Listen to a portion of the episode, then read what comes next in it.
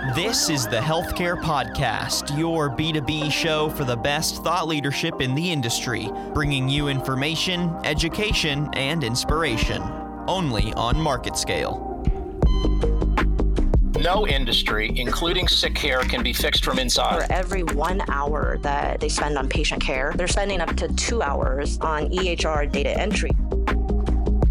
Right, welcome into the podcast today. I'm your host, Tyler Kern, and joining me today is Samir Manjure. He's the CEO of KenSci. Samir, thank you so much for joining me today, sir. Pleasure to be here, Tyler. Absolutely. So, we're talking about AI in the healthcare space, um, and we're going to dive into a lot more of what that means and some of the applications of it. Um, but I wanted to start off by just initially talking uh, to Samir because you're also one of the co founders of KenSci, Samir. So, w- what initially drew you to this healthcare space, and, uh, and why did you decide to, uh, to kind of focus your efforts in on AI in healthcare? Yeah, thanks, Tyler prior to starting KenSci, I was at Microsoft and I played various different roles, mostly around technology. Grew up through the ranks, um, really building core pieces of platforms for enterprises, machine learning, data science. And I was at a stage where I really wanted to kind of do something which would have a meaningful impact on the society at large. And I was looking at education, healthcare as the two key verticals. And within that, uh, was very fortunate to pair up with my other co-founder who was doing research in this space. And just, you know, we looked at healthcare and there was so many, just as a vertical, it was so underserved and that is the reason we decided to kind of you know go and start this and use data science in a way uh, that can benefit the society at large. When you initially started, did you experience any pushback from the healthcare community? Are people nervous or scared of new technology like AI entering into that space, or were they when, when you when you first started out?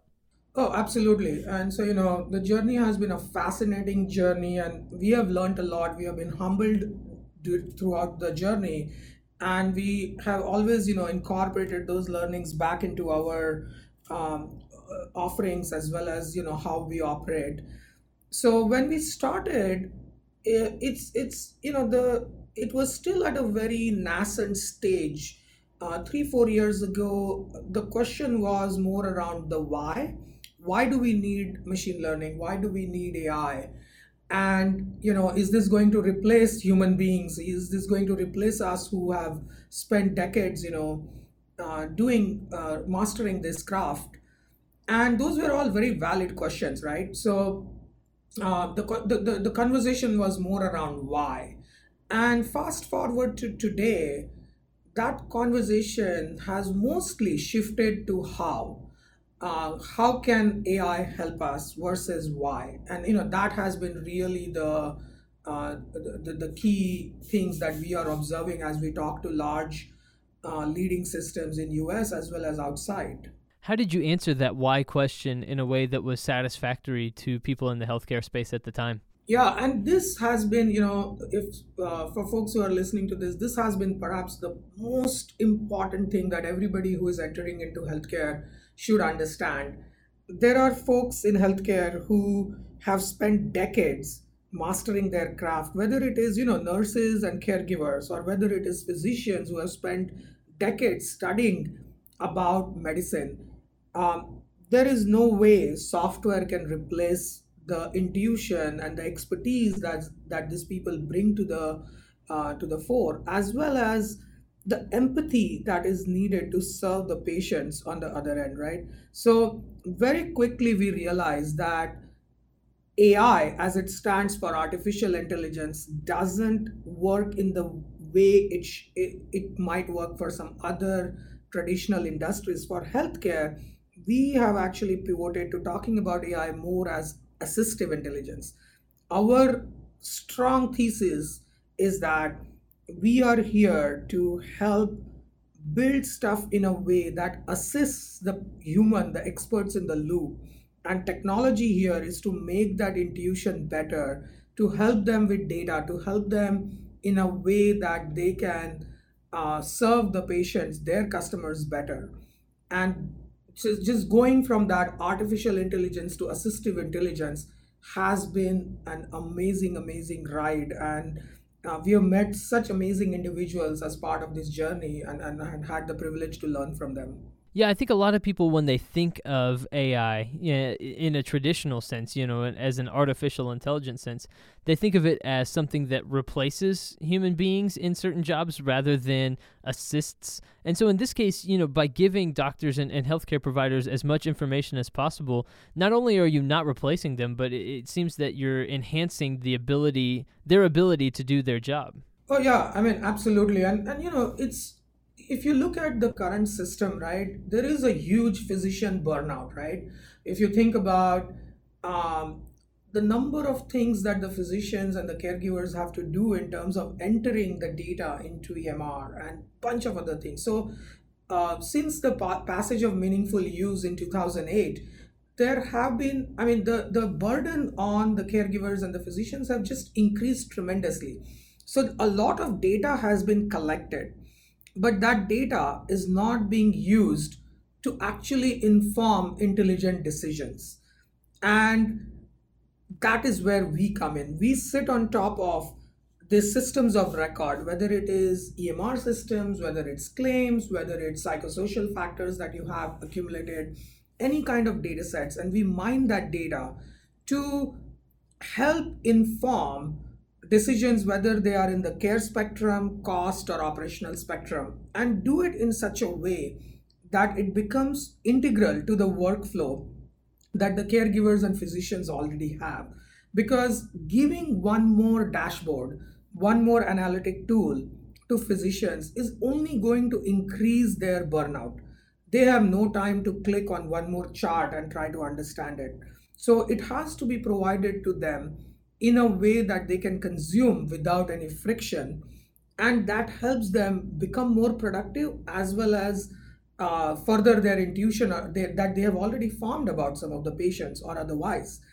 And that aspect is what we term as assistive intelligence applied ai and we the goal is to solve the problem. It's not about the beauty of the algorithm or it's not about how sexy the uh, machine learning is behind the scenes. It's about, at the end of the day, can this be useful to saving lives and making an impact in the patient's um, uh, care care procedures, right? So, as long as we can serve that, and our technology is in the backbone without being even surfaced in that way to the caregivers, uh, we feel that that that is success to us as you developed the tool and the assistive te- intelligence, were you able to, throughout that process, get feedback from doctors and nurses and healthcare providers on, you know, what information is most beneficial and how to best provide that information at crucial times so that it, it integrated seamlessly into their workflow and didn't add an extra step that they didn't have time for?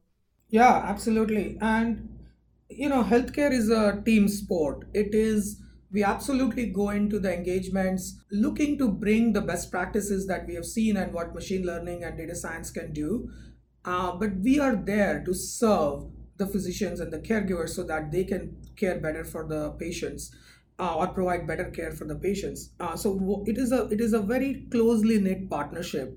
Uh, we are not a kind of a tech vendor who will come in and say, "Look, here are the 20 things you need to do."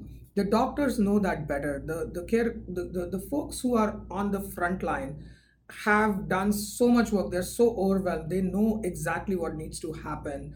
Uh, so the tools need to come in and give that uh, uh, further their intuition. So i'll give you an example. We don't just bring out like here are the high risk stratifiers or here is a person who is at a high risk of readmission.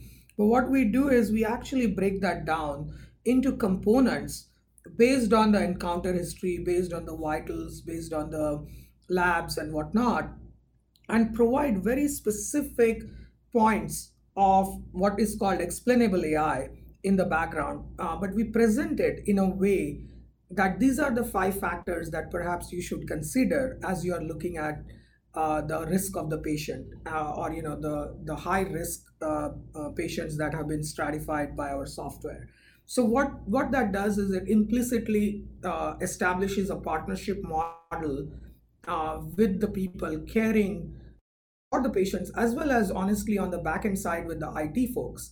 And that partnership is very critical uh, to the success of making artificial intelligence, in our case, assistive intelligence, uh, very, very important and um, being a catalyst to kind of, you know, uh, provide that uh, additional lift in terms of how we care for patients.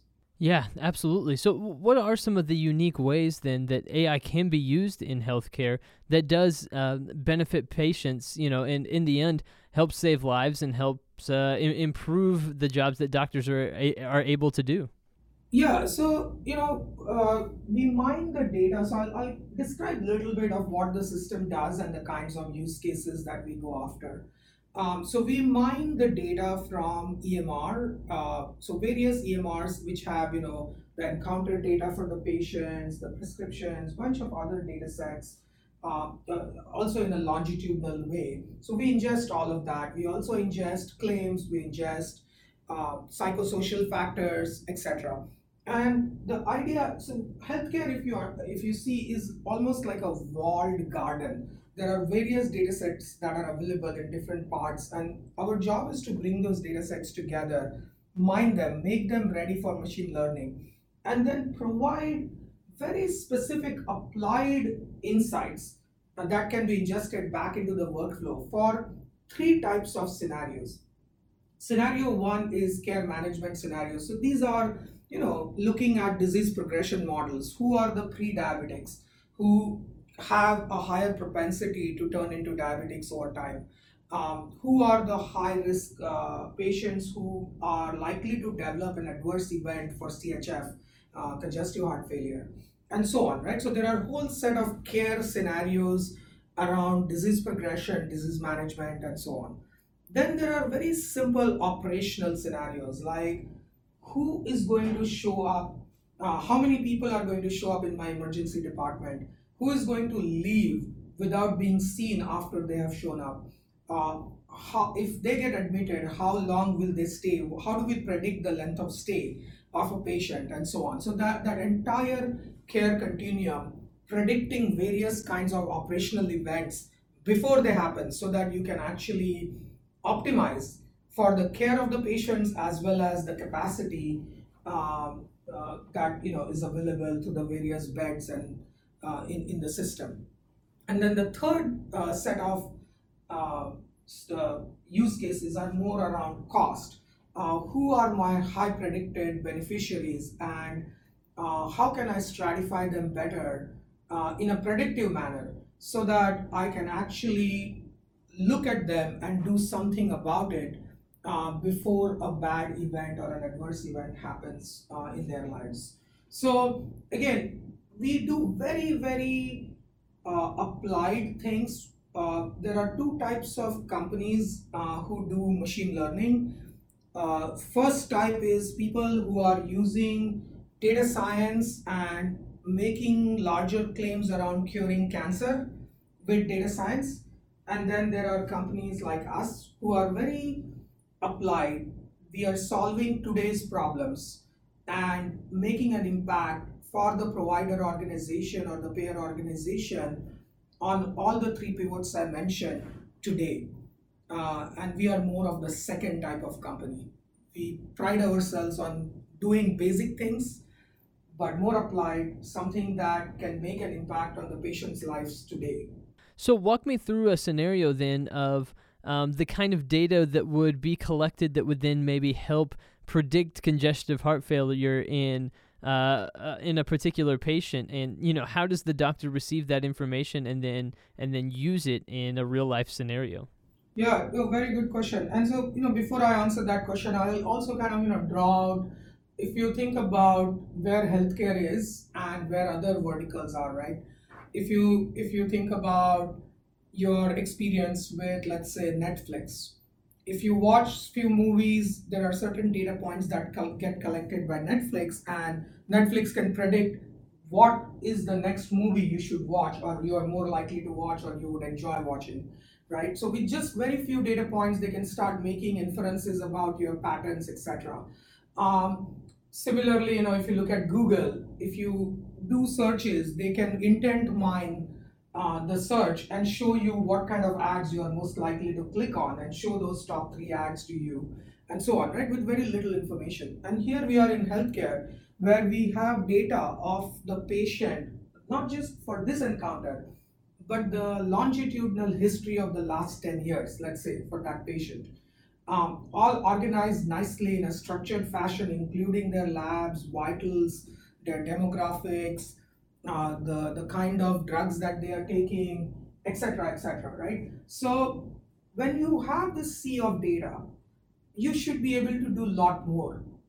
And that is why I said in the beginning that healthcare is very underserved from that point because the accumulation of data has only like our digitization of that data has happened mostly in the last decade and also there are more financial incentives and various uh, policy and reforms that have gone in that are now forcing this industry to kind of you know act on that data and do things uh, that would you know uh, make it, uh, the, the financial incentives are there also to kind of you know make use of this data so that uh, a it helps uh, with the outcomes but also saves cost in return for some of these entities. So that can be diverted back to you know better and better programs. So to answer your question again in terms of the data that comes in for the various kinds of encounters has is very rich. It is it has every possible dimension for that encounter available.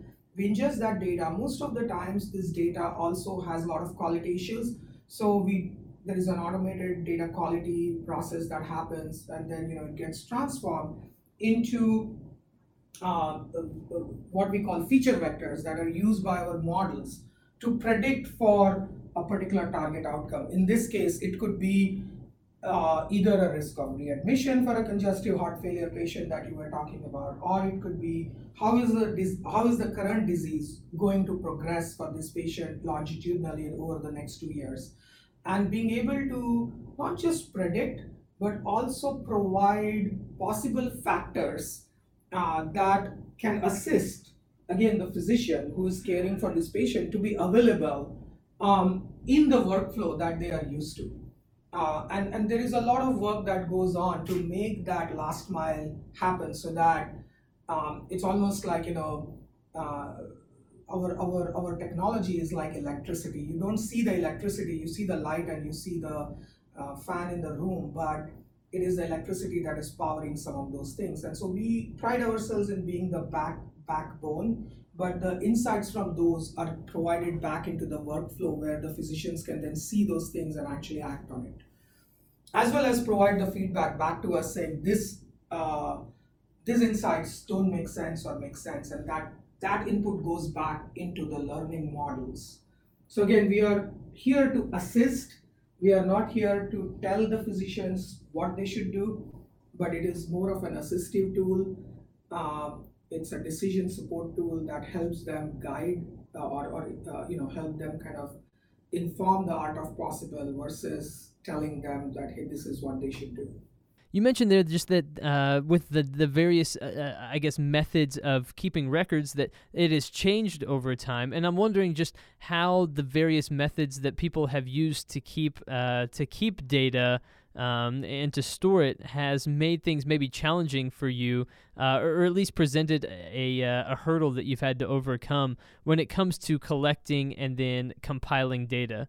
Yeah, I mean, the data uh, organization hasn't changed per se. What has happened is uh, the mandate from the government with the meaningful use has been you have to digitize data. You know, so even for example, if you remember, like maybe 15 years ago, the pharmacy scripts were all handwritten, and now if you go to a doctor you basically they, they will just ask you which pharmacy do you use and they will directly send the prescription to the pharmacy and you go and pick it up and it's all digitized right so a lot of those things uh, including the digitization of the patient records has happened uh, in the last decade or so the the way the data was already being stored in a certain way.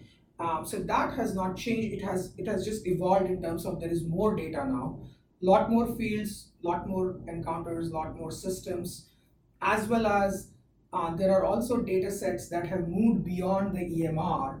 Um, so you know there are patient generated data sets, there are genomics data sets, there are many such different things that are outside of the EMR. And as the care is moving out of the hospital into um, various other places, uh, the there are other sets of data that are getting generated. So the goal the goal is to you know how do you take these data data sets that are petabyte scale and bring them together in a very smart way so that you can thread those data sets together and make sense of that patient on the whole as a 360 and then apply analytics on top of it so that you can get the best possible um, insights about that person. And those insights should then inform what is the best possible care uh, path uh, for this person uh, in future